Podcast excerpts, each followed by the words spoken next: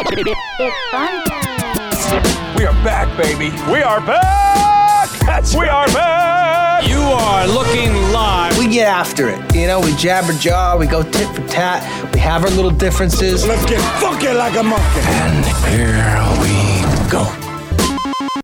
Hello and welcome to the Moose and Moose podcast. This episode 275 of the pod alongside Matt Rooney. I am Joe Musso. Another data point telling us that we do, in fact, have a quarterback. Uh, there were some moments there in that Bears Lions matchup that uh, did turn that W into an L and a couple decisions that we do have to pick apart.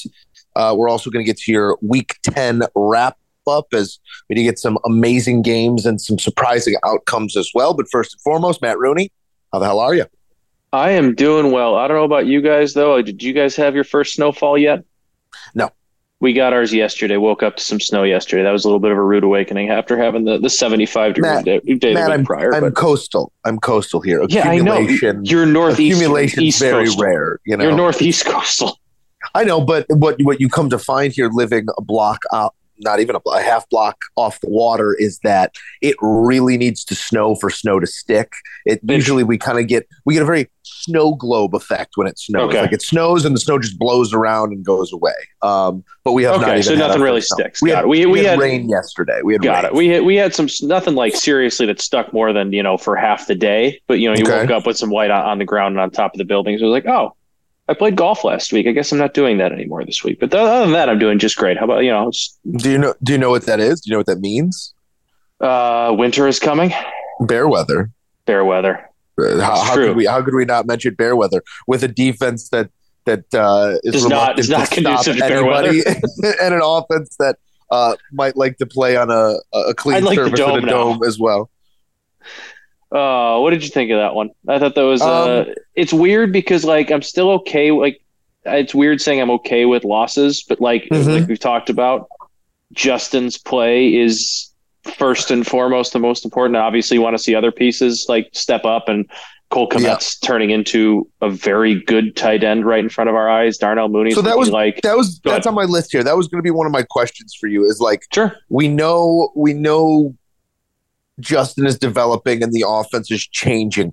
Yes. Why can you point to anything directly in that offense that's making Kmet more regularly targeted and in turn like more successful as a pass catcher because he was targeted with such rare frequency over the last couple of years and he didn't do well with those targets. Now that he's seeing a flood of targets, he's succeed like how do you connect the two here? Um, you know, I, I think partially for him with how good he blocks, I think having the I think we've seen his uh, development or usage in the pass game really expand over the last couple weeks, and I I think his how good he is as a blocker has made defenses kind of look at him somewhat that way in, in previous weeks. That now he's able to like one of the uh, the touchdown it was last week. He basically had because he would sold run block really really well, snuck out to the right, got open. I, I just think that is kind of helping develop him in the pass game. I think you also have now a coaching staff, and I, I hate comparing coaching staffs to last year, but you have a coaching staff that's not dead set hell bent on making Jimmy Graham their pass catching tight end. Um, Yeah. you, you have, I mean, he is tight end one now. There's no doubt about it, and and I think that this coaching staff is just kind of learning how to use him. And I think when you have a coaching staff that also has confidence in you, unlike the last one, you're pressing a little bit more. You're not pressing as much as you might have been last year when you get these limited opportunities. When you know the quarterback trusts you, when you know the coaching staff trusts you, you play a little bit more loose. And I think that's also what's happening. Yeah, five touchdowns in three games for Kmet. Back to back games with two touchdowns becomes the first Bears pass catcher to have back to back games with two or more touchdowns, I believe, since 1956, 54, or something like that. Yeah, like it's never really happened since our parents were born. Um, so Cole Kmet making some history there with back to back games with multiple touchdowns, four receptions for 74 yards, led the team. Uh, Darnell Mooney was next closest with four for 57. So, um, I think again, the more that Chase Claypool gets acclimated with this offense, he had just one reception for eight yards. Also, yeah. was handed a jet sweep, um, I believe, or no, was not handed a jet sweep. So only touched the ball once there, uh, did Claypool. But once this, once this offense continues to develop and unfold, you're going to have to throw the ball more. I know the design run is great for Justin and it's working really well. And we see him go for 147 on the ground and two touchdowns again. Uh, violent and assertive at the goal line. That I mean, that was a like, uh, you obviously that was a great run. Kid, don't hits, ever do that again. Yeah, but with the lowering the, shoulder, the, the right abs- shoulder, he absolutely put that defender on his ass. Oh my god, like, I, I, don't think just I don't think Justin felt that con. You know, when you feel, when yeah. it's good contact on your end, mm-hmm. and you don't feel it all. That's one Justin did not feel at all. To your point, though, we want to refrain from that. I'm just yeah. saying, with if you let me pull up the team stats here, number of plays sure. Bears ran. Bears ran 58 plays to the Lions, 59 in this game. So low totals on both sides of it. But if you're running 60 plays a game, I, I need 30 passes. I need to be 50 50 and I say that not for specifically one reason or another, but it's going to do a multitude of things. It's going to develop Justin as a passer, and you have mouths to feed now, which is not not a bad thing. Like you have to you have to get Cole Kmet his five looks. You have to get Darnell Mooney his four looks. You have to get mm-hmm. Chase Claypool his four looks. Like you have to. You're already at you're at 15 passing plays there, you know, and it's going to take probably 20 to create 15 completion. My point is I want to see some volume passing in the weeks to come. And maybe we still don't have the offensive line to do that, but um, that's what I would like to see. As for what we saw, um, Justin had moments again where he looked fantastic, where he looked super comfortable in this offense. Now he was just 12 of 20 for a buck 67, but I think with Justin, we just need to look at his total yardage number, and he was north yeah. of 300. Um, did a really good job in what he was asked to do, but there were a couple bad throws, and specifically the one in the fourth quarter, the pick six to Jeff Okudah. He came to the podium and said it'll never happen again. We'll hold you to that, Justin, because those types of things will win and lose, or those types of things will lose games that would be wins more often than not. And it doesn't matter if we're playing the Lions, uh, the Rams, or the mm-hmm. Bills. Mm-hmm. Those types of things can't happen. Yeah, they can't happen. And it, it was a bad decision. It was one that he shouldn't make again. And in all honesty, if he's the Bears quarterback for the next 10 to 15 years, there's going to be a couple more head scratching throws because every quarterback makes them. But it's about limiting those, those awful mistakes. And really, when was the last time we saw one of those from him? So, I mean, it's been weeks since we've seen that. So, I mean, I, that's progress. Whereas early on in the season, it was the Texans game, I think we saw three or four of those throws in the same game, those bad decisions. So, yep. he's definitely getting smarter with the football. He tried to make a play. And you know, they talk about in sports, but really in football, uh, football mostly, but in all sports, it's how you respond to those you know, mistakes. And th- three plays, later, three plays three later, later he's free he reels off a 67 yard touchdown run where he outruns and kind of sticks it to the guy who just pick six him in yeah. Jeff Okudah down to the sideline, down to the pylon. So like, I love the response from him. I love seeing it again. I love how he handled the post game uh, press conference too, basically saying like, guys, it's just not going to happen again. I won't do it. Like I, yeah he's done a good job this year of, and I know it's it, it only goes so far, but like his press conference statements, words like that haven't really been empty. Like when he's made these assertions in the press conference, these statements, he's usually kind of backed them up. Like it was after the Washington one where he was like, I'm sick of being close. I want to get there. I want to be, you know, Uh, we're sick of being told we're close. We want to be there now. I want to be and there. He comes, yeah. and since then he hasn't had a bad game. They beat the Patriots 33-14 on Monday Night Football, and he's been the best quarterback in football statistically. So mm. he's, I, I trust him when he says that and we're still getting to we're still obviously you know early on in the development here. And i was it's funny you bring up the throwing thing because i was watching i think i mentioned here a couple times trent dilfer does hits with 670 to score and um, basically just breaks down justin's game. And man if you're listening if you're looking to learn about quarterback play like yeah. ins and out of it outs of it there's nobody better to listen to and he kind of said the same thing. And he, it was weird because when he, Fields was playing bad, he was a little bit of a softer grader on him. And now that he's playing so well, he's kind of grading him a little he's bit harder, admittedly, which is good. I like that. But he kind of said the same thing as you, which I totally agree with. Is like, I know you have to do what's conducive to the offense and keeping him healthy, but like, we need to see instead of 22 pass attempts, 32 pass attempts. Okay, and like so we, we need the volume. We, yeah, yeah, like we need to start seeing more of those. And uh, with him and with this offensive line, obviously you might call 40 pass plays but he might only throw 32 of them because the offensive line is going to break down because he sees uh, a path to take a run and absolutely go for it. But I think that's next for this offense. And with Khalil Herbert going on IR, I think that that's a reasonable thing to look for in the coming weeks. Is like, all right, let's let's kind of open things Yeah. up. Like Chase Claypool's getting more of a fit in the offense. Cole Kmet's coming on. We trust Darnell Mooney, our star, our best running backs out. Like, all right, let's let's start throwing the ball a little more. And I hope we see that the next couple weeks. Yeah, and you know, just to sort of make sense of the win loss column right now, um, this is not a Lions team of old. Like, there's a lot of fight in them. They obviously just beat the Packers prior to beating Mhm. us. Um, this is a football game we should have won, no doubt about that.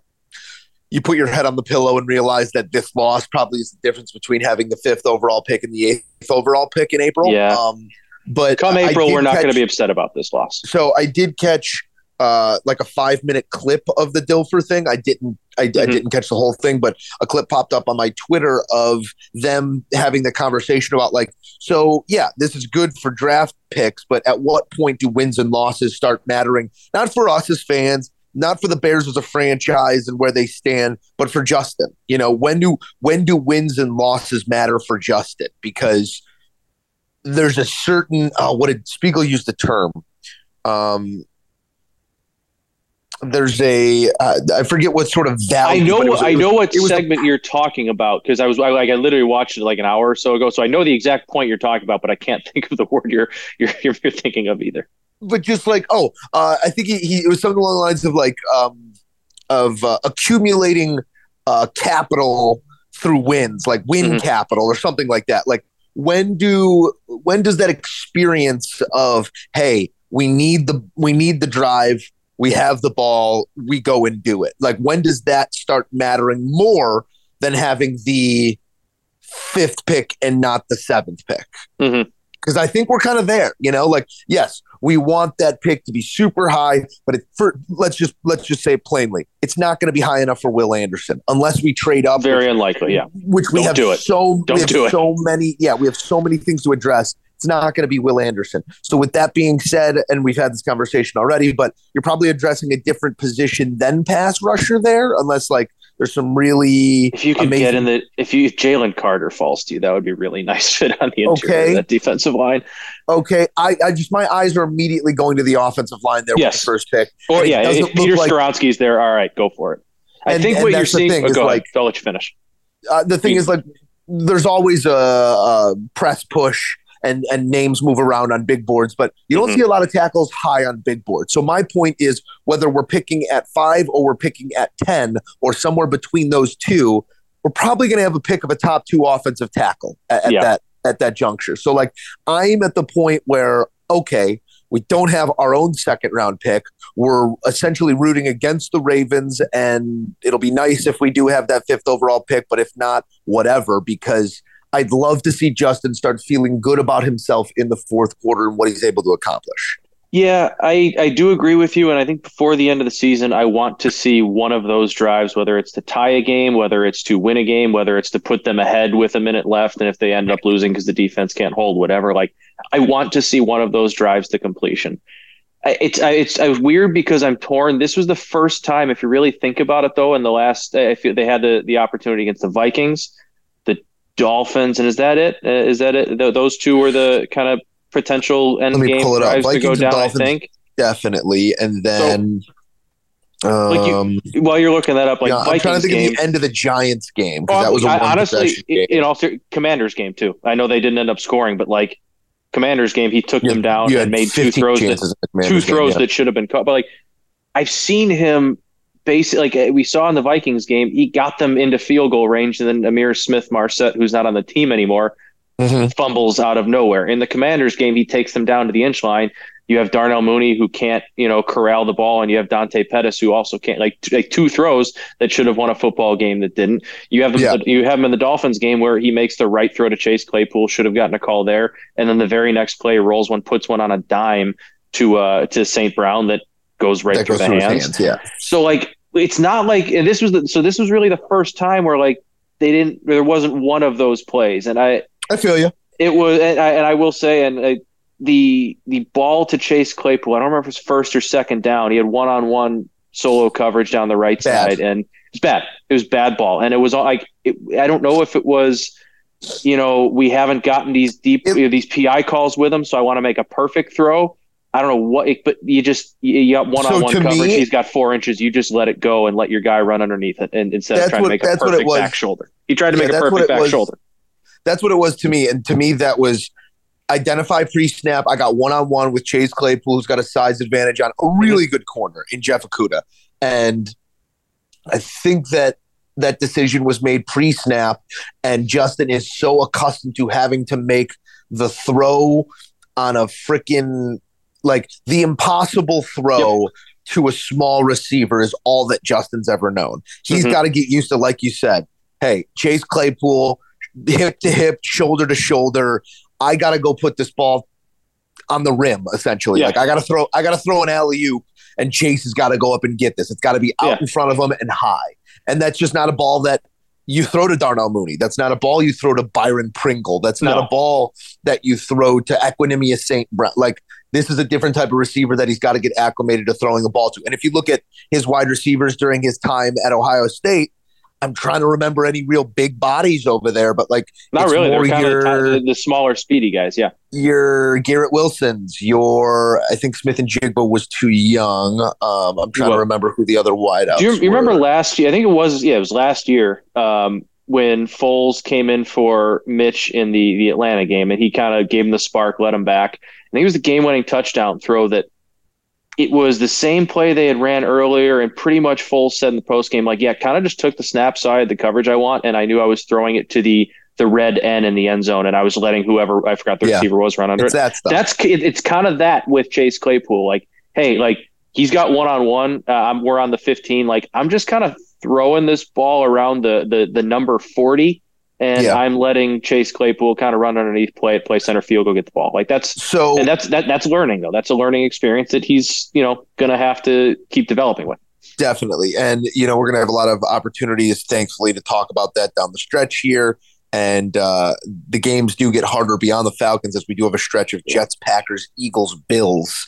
Uh, that's going to be a a difficult month of December there, late uh, late November, early December. But with what Justin showed us, um, it, it's been very interesting to watch public perception shift as quickly as it has because after a game like Sunday, three weeks ago, four weeks ago, last year, all anyone is talking about is the pick six and the ball to Claypool that probably should have been picked as well. That's Yeah. all anyone's talking about. They're not talking about the 60 yard run. They're not talking about the good things he did in the game, but people are starting to see it in Justin the way that I think fans and believers have been seeing it or hoping to see it for the last Yeah. couple years or for the last couple, for at least the early portion of Yeah. this year. Um, the the perception has shifted and it feels good to and I always talk about the Bears being the butt end of the joke. Our quarterback garnering belief from not just uh, not, not garnering not just local belief but national belief in our quarterback feels good and it's something new. So I think uh, that's that's sort of the note that I want to wrap up our Bears analysis on because we do have uh, some crazy games to get to here, Mhm. Matt, across the week. Do you have any final Bears thoughts before we do dive I mean- in? Yeah, just still with Justin. Like I know people want to see the passing come along. I still think we're seeing these moments that we haven't seen where there are a couple times where if you watch the all twenty two, see some of these clips, like he's very much reading coverage, going through his progressions when he has the time. And I'm not talking about like when he has the time, when he has all day in the pocket, because re- that's not realistic in the NFL. I'm talking about No. when he has the time of Aidan Hutchinson isn't immediately in his face within half a second. Like when he's got the second and a half, two seconds, he's been very good about you like reading his time, going through his progressions, finding his man. So I, I think Yo. we are seeing his development as a pocket passer, and I, I, I- people seem to forget that like at Ohio State, he was not used as a Lamar Jackson read option running Yeah. back who threw like he was a pocket dude and he made Yeah. throws when and I'm not saying he's ever going to get the time that an Ohio State offensive line against Maryland provided or the separation, but like the dude can put a ball on a dime if he just has a little bit of time. And unfortunately, when you have Teven Jenkins out, when your offensive line already isn't very good, and Detroit has a bit of a game breaker in Aidan Hutchinson, like that's not that conducive of a recipe to have him stand in the pocket for you know a, a bunch of a bunch of plays throughout a game. So Can I- I we thought he looked fine. please? Can we please? And I hate to end our Bears Lions conversation by tipping our cap to the Lions, but yeah, the play that Aidan Hutchinson made on the goal line was one of the more ridiculous things I've ever seen. oh Like, yeah, here's a little, little hog talk. You're running, you're running whatever it was, zone to the right, Hashtag and you're leaving, and you're leaving the backside end unblocked because there's no way the backside end gets there. We got to, we got to get a half yard here to get into the end zone, and he collapsed on that left side of the offensive line and Mhm. absolutely power bombed. I I believe it was it was it Montgomery or Herbert. I think it was. I don't remember. I think it was Montgomery, but I'm And not sure. just I remember the absolutely- exact play. Yeah. used his momentum against him, whipped him to the ground. I was like, oh, okay, so Aidan Hutchinson is acclimating to the NFL quite nicely. Yeah, I he, think he, he's be- coming along. Yeah, Yeah, he's going to be good for a very, very long time. we're, But, we're uh, going to see some fun Fields and Hutchinson battles over the over the next seven to ten years. keep our guy upright. That's all we ask. Uh, we do have to talk about some of the results here across Week 10 in the NFL. Falcons Panthers was on Thursday night. Uh, yeah, Lions and Bears we already covered. Seahawks and Bucks early morning in Germany. Don't look now, but the Bucks are five and five. Uh, Brady had the offense moving. They're still not in full health, and they're looking better. Uh, emotional win there for um, for the Bucks on the defensive side of the ball, as uh, I believe it was Devin White's father. Okay, thank you. I always I Yeah. always get Lavonte David and Devin White mixed up, but Devin Very, White's I father, get to do that too. Devin White's father passed away um, right before they left for Germany. They go get the win. Um, I just, again, a lot of people are going to be trying to get back aboard the pirate ship, but I never jumped off. we never um, did. We've always said it'd be the last ones off with Tom. Brady two and zero is a single man. Something there. Are we something allowed? To, there. are I we allowed to I- say it? You know, it's it's probably something that's been going on for quite some time now. You know, in, speaking of the divorce, so I, I'm not saying he's happier as a single man, but when you have just all the weight like that weight, just it gets gone. It's it's in your rearview fully now. A little bit less on your plate, and you look at that like, hey, they they beat the Rams with Brady throwing like 58 times. They Yeah. beat the Seahawks only having to throw 29. So that's more of the recipe And- you need there. They had a much more balanced attack. Definitely, and uh, White was definitely more of a feature there with uh, Fournette hurting his hip, and I think you might Mhm. see them go a little bit more that direction moving forward. 21-16 is your final, but I think it was what I'm looking at here: 13 points in the fourth quarter by the Seahawks. That was that was domination for like 50 minutes of that football game by the Buccaneers. Yeah, it was. The, the Seahawks kind of just got let, let back in late. Vikings and the Bills, uh, 33-30 in overtime. Game of the year to this point. Catch of the century by Justin Jefferson. Uh, 10 What receptions, a buck 93 career high in yardage. And that catch in the moment, fourth and eight or whatever the down and distance or whatever the distance was. I know it was fourth down. Mhm. To come up with that ball, to make that play, and then the craziness that ensues. The game's over. The Bills get the ball back. The Bills fumble it in the end zone. The Vikings recover it. We go to overtime. Um, you get the kid like it's it, it was um it was a big statement from the Vikings, but it seemed like every ball kind of had to bounce their way for that to happen. Mhm. What's your biggest takeaway here? Do, do you do you garner more of a statement from the Vikings, or do you garner more of a worry for the Bills right now? Well, my real biggest uh, takeaway is how did the Bears get one of those Justin Jeffersons? I would really like one for Justin Fields to I'd throw love to. one. Uh, I would like one wherever I don't know where we find them, but I would like one for the Bears.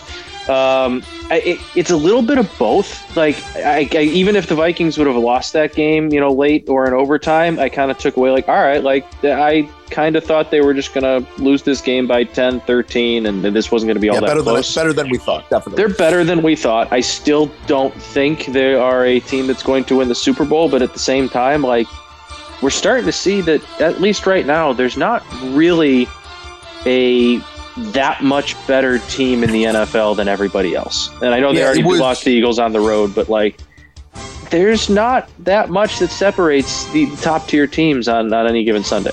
and it truly did it, it appeared that we did have a when we talked about it an echelon of chiefs bills big gap everybody else big gap Mhm. has gone away i still think that it's chiefs bills eagles in whatever order you want to put them I agree. very closely after that is the vikings after this game. I know the vikings will say we beat them whatever. Still think the bills are the better team. Still think when rubber meets road bills win that football game in a bigger moment um, with a healthy josh allen. My worry here is Josh Allen because He has four red zone interceptions in his last two games. He had four total in his previous 60 something games. He has a league leading 10 interceptions on the season. He has a sprained UCL, and he has to put this team on his back week after week, which I don't think he does, is my Mhm. point here. Josh Allen has a lot of talent around him. He has a great offensive line in front of him. He has a stable of talented backs behind him. He has Stefon Diggs as an all-world receiver, and and uh, which call it. Um, uh, why am I blanking on uh, Davis's first name? Corey Davis? No, Gabriel Davis. um, Gabe Davis. Gabriel Davis. Thank you. And Gabe Davis as big body possession guy. It's the perfect mix. Dawson Knox has emerged as one of these. Oh, he can do everything tight ends too. Like Yeah. you have the pieces. Stop trying to do everything yourself. You're going to get hurt. Mhm. Like I, I, he needs big. to.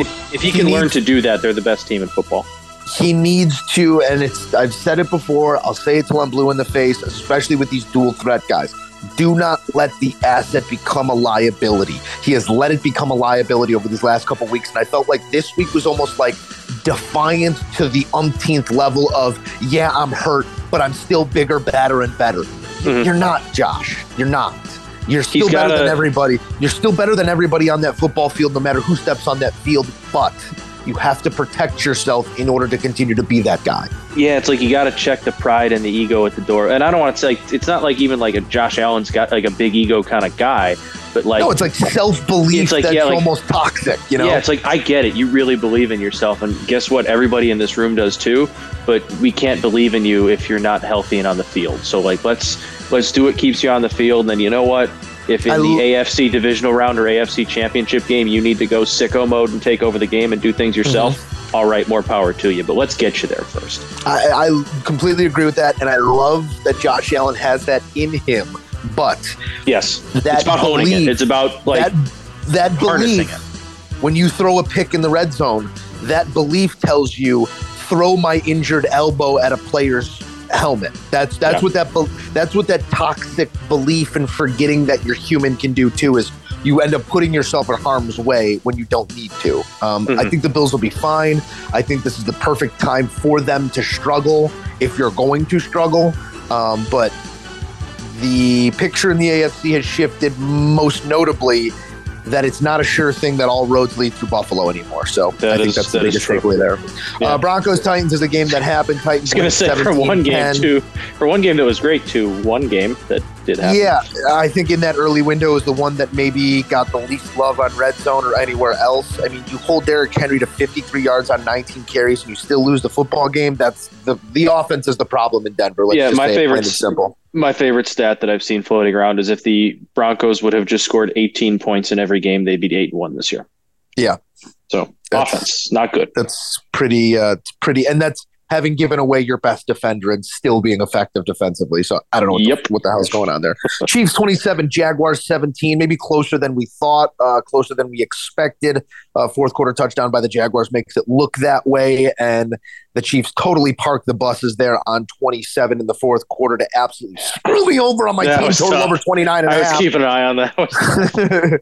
and like it was such a weird situation of like hey if they get the first down here they can run out the clock so i need the jaguars to get a stop on fourth and long so maybe they try the field goal from long or maybe they punt it it was just a it was a it was not a fun watch there on the on the team total over ticket in the fourth quarter but you know, it was another game of we know exactly what we need to do, and we went out and do it. Uh, Pat Mahomes really spreading the ball out. Uh, scary moment there for Juju. It looks like they'll be without Juju for at yeah, that was that was two, but that was very scary. um, watching Kadarius Toney become a part of this offense is a different type of scary, and that's for opposing defenses. yeah, I mean he's just kind of like uh, he's not Tyreek Hill. No one's Tyreek Hill, but he's going to kind of fill that. They found a way to get him 90 now. all-purpose yards on six touches. So Yep, Andy uh, Reid with a guy like that in his offense, he, you should watch out. beware the eyes of Kadarius Toney. Uh, Young Joka is his rap name as he goes by. So uh, beware Oh, of Young Joka. Lovely, lovely. Dolphins 39. I know too much about him. Too many Giants fans around here. Dolphins 39, Browns 17. I, I don't know how many ways we could say it or how many different examples of it we need, but the Dolphins are for real. For some reason, they continue to not be the headline because of the crazy shit that's happening in the NFL. And I think that's exactly where they want to be. A Yeah. little bit under the radar, heading into the bye week at seven and three, outperforming all expectations, seven and zero in games that Tua starts and finishes the receivers, the running game, the head coach, and the way he's dialing it up, the way that the defense is playing supporting role to that offense. I don't see many holes with the Dolphins right now. No, and the Jeff Wilson edition is the one that kind of went Oh. like under the radar that nobody really, Oh. for some reason, not many people paid attention to. And I mean, now look at it. Miami's two top running backs are two San Francisco, you know, I don't say Yep. Washington, former 49ers that know that scheme perfectly. And they combined for close to 200 yards rushing on, you know, what, 25 carries. They both averaged over seven yards a carry and a touchdown with Wilson and Mostert. So, that was a just fantastic move, and it's it's hard to say right now that the Dolphins Dolphins weren't the winners of the trade deadline.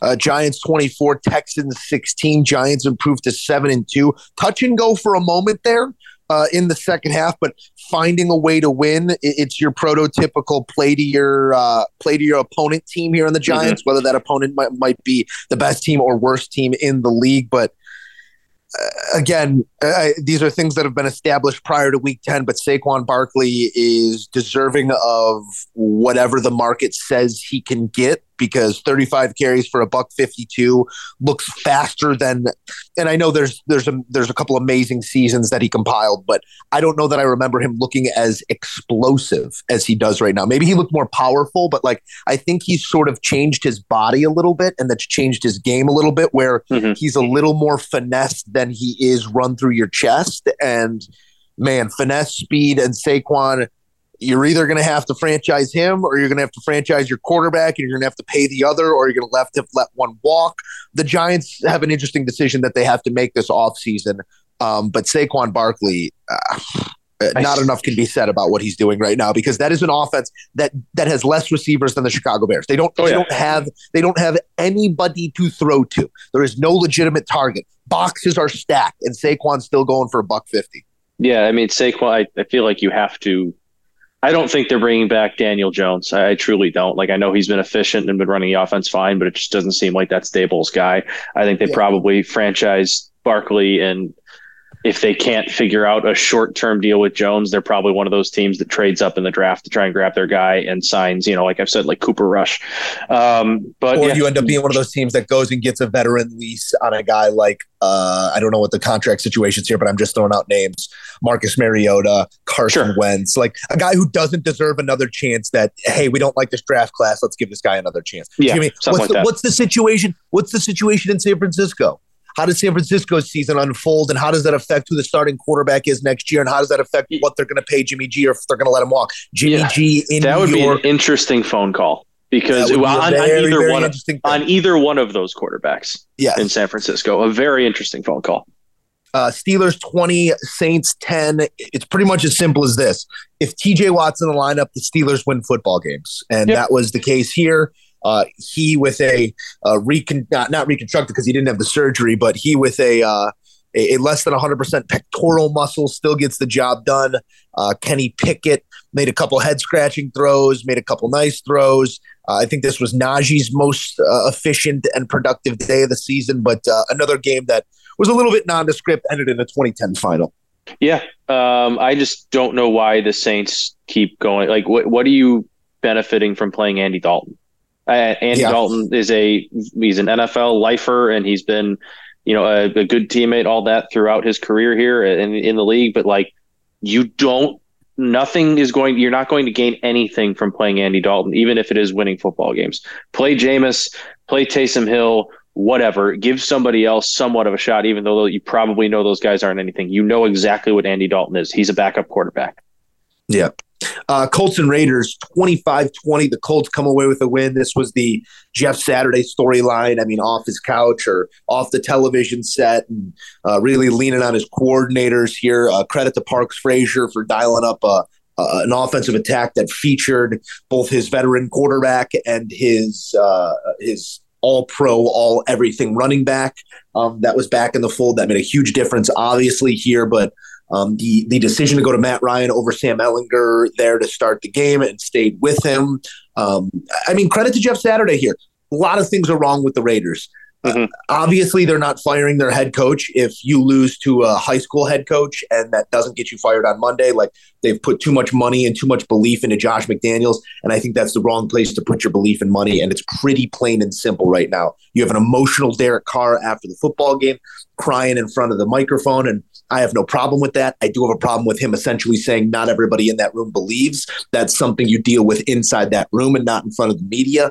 But um, I mean, for for a game that meant absolutely nothing to the playoff picture, it was so entertaining and had so many storylines. Yeah, and like I, the Derek Carr press conference was a little bit like you know it the the calling out the team for not being all in was a little bit weird, but also like we've talked about a bunch on this podcast that you obviously covered him how emotional of a guy Derek Carr is, and That's yeah, he not let the that's emo- not fake. Like he let yeah he let the emotions get the best of him in that in that moment, and I you know he's earned the benefit of the doubt that like that wasn't anything that was meant to be like intentional or controversy. That's like him truly speaking from the heart. And then to have Josh McDaniels not long ago, just kind of it was the day after, just yeah, I haven't noticed anything.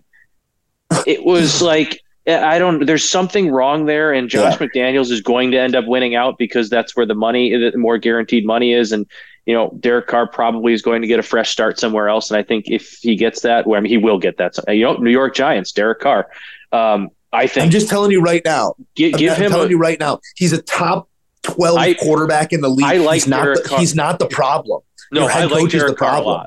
But the problem is there, like I feel like the narrative's been going on long enough and they've committed so much money to Josh McDaniels. For some reason, people keep thinking he's this great head coach, even though Yeah. he's not after the six and oh start at Denver. He's just ter- and he's a great offensive coordinator, but he's he's not a good head coach. But they're going to choose Josh McDaniels. Derek Carr is going to go somewhere else and probably flourish. And actually, now that we bring it up, the New York Giants, I think, would be a perfect fit for him. Let's go. Giants, Giants, Carr moving. Carr and. Daboll. Carr and Daboll. You get a good coach, you get a good quarterback, you get things rolling downhill. We'll see how it all plays out there, but uh, we do have a couple more to get to. Uh, the Cowboys do what the Cowboys always do. They go to Lambeau, they disappoint us. They let the Packers up off the mat, a foot on their throat, and the Packers come away with the overtime win, thirty-one to twenty-eight. I don't know that we can make some grand statement that they're back and alive, but uh, a little belief goes a long way and uh, they're going to have to do something really special here over the next month, the Packers, to become relevant again in the playoff picture. But uh, just not what you wanted to see, you know. Hey, I got a question for you, Joe. Do you, do Yeah. you have the box score open in front of you by any chance for, for Um, I Packers. Cowboys yeah, game? go ahead. Take a look at um, the passing and running splits there. How many times did Aaron Rodgers throw the ball? Uh, Aaron Rodgers threw the ball 20 times. The How many Bay times did the Green Bay Packers run the ran ball? the ball 39 times. Wow. You're telling me that they ran the ball and committed to running the football and it worked and they won a football game against a pretty good team? I So feel Jones- shocked. It's not Aaron like you've been saying good? this for the last month. Don't throw the ball 40 times a game. It doesn't work when you have these bad wide receivers. Christian Watson had a very nice game. Run the football. You have Yeah. two very good running backs. It's Everybody's going to remember. Actually, you know what? Keep- Keep throwing the football. I want you guys to suck. Keep throwing. Everybody's going to Wow. remember the three Christian Watson touchdowns, but this was really a game that was defined by uh, Packers running the ball assertively and the Cowboys. what, what did you of think of going for it? I was okay with it. In, going in overtime. for- in overtime. Take me through. Oh, went in for it. overtime. Yeah. Yeah. um, I listened to somebody say, you know, Mike Mike McCarthy has seen Aaron Rodgers go down and you know to, to give him the ball back, and he seen that was not a move of not wanting to. That was a move of not wanting to give Aaron Rodgers the ball back. I think that was Mike Yeah, but McCarthy at the same like, time, if we kick a fifty-something yard field goal, Aaron Rodgers, I, I I've seen him do this so many times. I I don't mind it. I think going for it there is the third option. I think option number one is kicking the field goal. I think option number two is punting it. And I think option number three is going for it because in that moment, I understand a, a full formed Aaron Rodgers is probably the scariest dude behind Tom Brady to have the ball in Yeah. that moment and only needing 60 yards to set up a game winning field goal. But you got to think your your outcomes here. If you kick the field goal, you either make it and have three points in a kickoff, or you miss it and the ball's sitting right there for Aaron Rodgers with an even Yeah. score. If you punt it, there's no worst case scenario, balls at the 20, and he's got to go 50, 60 yards. Best case scenario, they're backed up at the half yard line because of a good punt. Your third decision there is going for it, getting it or not getting it. You still have to run plays to go get points, or you're leaving the ball there because you didn't get it. It just Yeah. you didn't protect yourself from Aaron Rodgers by going for it there. I, I get it. You didn't protect yourself from Aaron Rodgers there, but like it just it was for me. It was Mike McCarthy in a regular season game on the road saying, "I want to go try and win this football game." And I know it wasn't on the goal line. I know it wasn't going to get Yeah. a touchdown, but you pick up that first down, you run more clock, you put your kicker, who from 50 plus has just been so so this year, in a much better situation if you have to settle for a field goal. You have CeeDee Lamb, who's gone for 11 for 150, Tony Pollard, who's rushed for. So you have options there. Like, I don't mind going for it. It obviously didn't work out, but the people wanting to crucify my, uh, Mike McCarthy for, and don't get me wrong, he does a lot of stupid things. I don't think he's the greatest head coaches, but that's the last thing I'm going to get mad for. Maybe getting a little too Exactly. conservative, sitting on a two touchdown lead, sure. That's like, that's the problem. That's you the know, problem. It's not going for it. You can't have it both ways here, in my opinion. outcomes are the sum of decisions over 60 minutes. Yeah. We obviously are critical of the ones closer to the end of those 60 minutes, but you had a 28 14 lead in the second half. Score one more time and Keep it's your over. foot on the gas. a, kick a field goal and it's over. Um, Yeah. And they did not do that. Cardinals and Rams, speaking of just disappointment here, we were promised we were promised preseason Kyler Murray uh, in a in just the season that he breaks out against the defending champs who have every piece to go back and do it again. And we got John Wolford and Colt McCoy.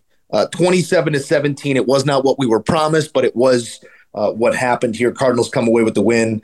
I, I don't feel good about either of these teams. For me, No. just unfortunate that this in garbage time is where we see Cooper Kupp season come to an end there with the high ankle tough. sprain and uh, and the surgery, Surgery, to right? follow here. Yeah, That's tough. Um, Colt McCoy is just a fun backup quarterback to have because he's good for these like two or three game, like one or two game stretches where like he'll come in and be kind of good, and then teams realize who he is and start taking him away. But he's a fun backup quarterback to have. it's like What was what was Kyler's injury? I think we could play the game of Colt McCoy, backup quarterback or high school offensive coordinator for the next like decade because that's it's, it's going to be one or the other. I feel He's like. going to be doing Um, both. Kyler's injury, I don't know. It was the hamstring before the game, I believe. Oh, okay, so so- You've been dealing with a hamstring or a foot? Hold on. so- soft tissue injury and Warzone 2.0 coming out today. That might lead to him not playing on Sunday. yeah, Hey guys, can't make it in for treatment today. Kyler might be on ice for for a minute or so. Um, we will see if either of those teams. I mean, the Rams are dead at three and Rams six. Four and six doesn't uh, Cardinals offer you a whole lot. Of, yeah, in that division with the 49ers kind of coming Yeah. back to life a little bit, Seahawks looking like they are legit. Um, that team is, I don't think that team's going anywhere. Or those either of those teams that are going anywhere. All that the Niners do is win close ball games, 22 to 16. Uh, a really closely contested game here between the 49ers and the Chargers. Surprised the way that the Chargers performed with literally no tar- like no Mike Williams, no Keenan Allen, no this, Yeah. no that, and Justin Herbert. Um, for as much as I'm critical of him and want to see him start winning football games with nothing to help him, uh, played a very competitive football game. But for the second straight week, don't look now. The Niners shut out their opponent in the second half. They're just Yeah. nasty. It's a, just a nasty bunch of dudes, and they're going to win a lot of football games because of it. Yeah, the, the Niners are very good. The Chargers, like I was a little, I was disappointed in the second half, but also like you know how good that Niners defense is, you know how good that coaching staff is at adjusting and playing in the second half. But like, I don't know, like the more that this Chargers thing keeps going this way, like it feels so so much like the Bears after 2018. Like I know they didn't make the the they didn't have the same playoff success the Bears didn't in 18, but like it feels a lot like the 19 Bears where they're just kind of not playing as efficiently as they should. They're being out coached. They're not finishing ball games. They're kind of winning the games they should barely. In close, like it just kind of feels like that. And the fact that it comes from Matt Nagy coaching tree too, like I don't know, it just that's kind of vibes I'm getting from them. Um, even down to trading for Khalil Mack, I guess a year later. But you know what I mean? Like I just I hope that I'm wrong, and I want to see them start beating some good teams because I know they're banged up, but they're still very talented. Uh, Matt, finally, Monday Night Football, just how we had it drawn What a up. game! The Commanders give the Eagles their first loss of the season, 32 to 21. Obviously, the last touchdown coming on that uh, Yakety Sax fumble play. Um, but four turnovers on the day, including that one. Eagles had three total turnovers coming into that game all season. They turned it over three times. You want to know why they were 8 0? That's why. they Protecting the protected the football. They did not protect the football here on Monday night, and you lose to a mediocre team in the Commanders. Yeah, and you know, credit to the Commanders. That team has really seemed to figure something out. Honestly, since Carson Wentz got hurt, and I don't want to be that guy, but like they seem to really rally behind Taylor Heinicke. I, I watched Terry McLaurin's interview on the Van Pelt show after uh, after the game when he did that on Sports Center, and you know. SVP was kind of like, "Hey man, like I'm from DC, like I get in this town, like I don't want to put you in a bad spot because I know that, like I don't want to. I'm not doing this for clickbait or like getting a quote out there. Like I just want to ask you about Taylor Heinicke and like how you guys feel like playing behind that guy. And Matt, like McLaurin gave the media just about every quote they could want. Like he didn't care.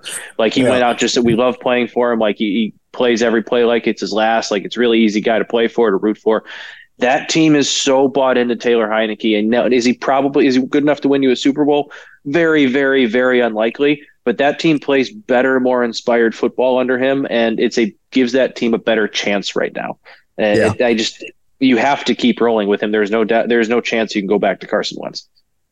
Uh, Matt, that's it for week 10 in the NFL. I know we're up against it here, so let's dive into some locks of the week. Uh, the Moose and Runes parlay comes up empty a week ago, both of us with losses. Yeah, that means tough. I dropped to five and five. You dropped to six and four. Still just a one game spread. Uh, I got burned on KC team total over this week. I'm going to take you to a place you might not be comfortable. Oh it's boy. the New York Jets oh boy. having not won against the New England Patriots in 14 tries or 13 tries. This will be their 14th try Oh boy. uh, trying to beat the Patriots. 13 straight losses against the New England Patriots, and I am taking the three points with the Jets. Do I think they win the game? Yes. you won't Do I take see the a world in which they You don't win the up. game? Do I see a world in which they don't win the game? That's also possible, but I think it's close regardless because of this Jets defense. I am taking the Jets catching three against the Pats. I'm not going to make it a lock, but 38 and a half seems like a lot of points for those games, especially defensively, how well the Patriots played in that first game in New York. But I do like that pick. I, I think if the Patriots win this one, it's probably a very close field goal type game. Uh, I also lost mine with the Raiders last week. I told you the second I gave it out that I hated it, but like I almost just had to do it because of the coaching situation, Indy. I was wrong.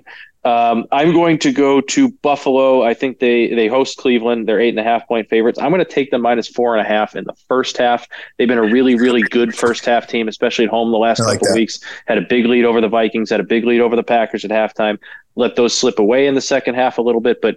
Cleveland is just a team that seems kind of dead in the water. Jaco- uh, Jacoby Brissett just isn't all that good. They can run the football, but Buffalo can play pretty good defense. And I think if you come in with a one-dimensional offense against that Buffalo defense, they'll figure out a way to stop you. We saw it with Tennessee, who kind of runs a similar type. We're going to try and you know just run you to death early. The, the Bills absolutely killed them on Monday Night Football. So give me the uh, the Bills in the first half, and this one minus four and a half. I like that a lot. Uh, can I also can I lobby for for a half point here? If if the Jets if the Jets get to three and a half prior to kick, if if it's three and a half at kick, will you give me three and a half? I will. No, you. I mean, you got it right now at three and a half. No, I got it at three. You're, are you seeing three and a half? Oh, I'm seeing three and a half. Yeah, I got it on fan. But that's what I'm saying. so Is you can take I'm it. looking at just Caesars. I'm looking at just Can Caesars, I- but I'm seeing three and a half other places. You're going to give me Can- three and a half. I will give you three and a half, provided I'm taking I the three can- and a half. provided that I can asterisk my bet and that that Josh Josh Allen is healthy in place. Okay. If, If Josh, Josh Allen Allen- is not if Josh Allen is not the starting quarterback of the Buffalo Bills, I will let you tweet out a pick because that's a Okay. 1 p.m. game, right? Yes, that's fair. That's That's that's, more than fair. I will let you tweet out a pick for the 4 p.m. or primetime slates. Okay, perfect. I can live with that. Oh, that's a that's a Moose and Runes contingency plan if I've I ever like it. seen one. I like it. Uh, and Matt, I don't have anything else for the people. I got- is a football only pod. You got I know. pick? I do have a quick question for you. I want to ask about the Okay. UFC main event because Adesanya getting Oh, yes. knocked out was uh, not something we saw coming. Yeah. I mean, not something that like casual saw coming, and I consider myself a casual as well, but like everything that we knew about these two guys a- in their past with Uh-huh. Alex uh, Pereira being a kickboxing I love how you say champion. Pereira. I love Uh, it. It's gotten even crazier. Like It really- it's supposed to be Pereira, but like on the broadcast they were throwing an H in there. Pereira. Everyone was going Pereira. Pereira. And oh, we're also saying Adesanya wrong. This these guys' names Oh, change God. every time they fight. It's Adesanya. Uh, Adesanya. yeah, I'm going to stick with Adesanya. Adesanya. Um, but uh, everything we knew about these two is like that was possible until the final bell rang.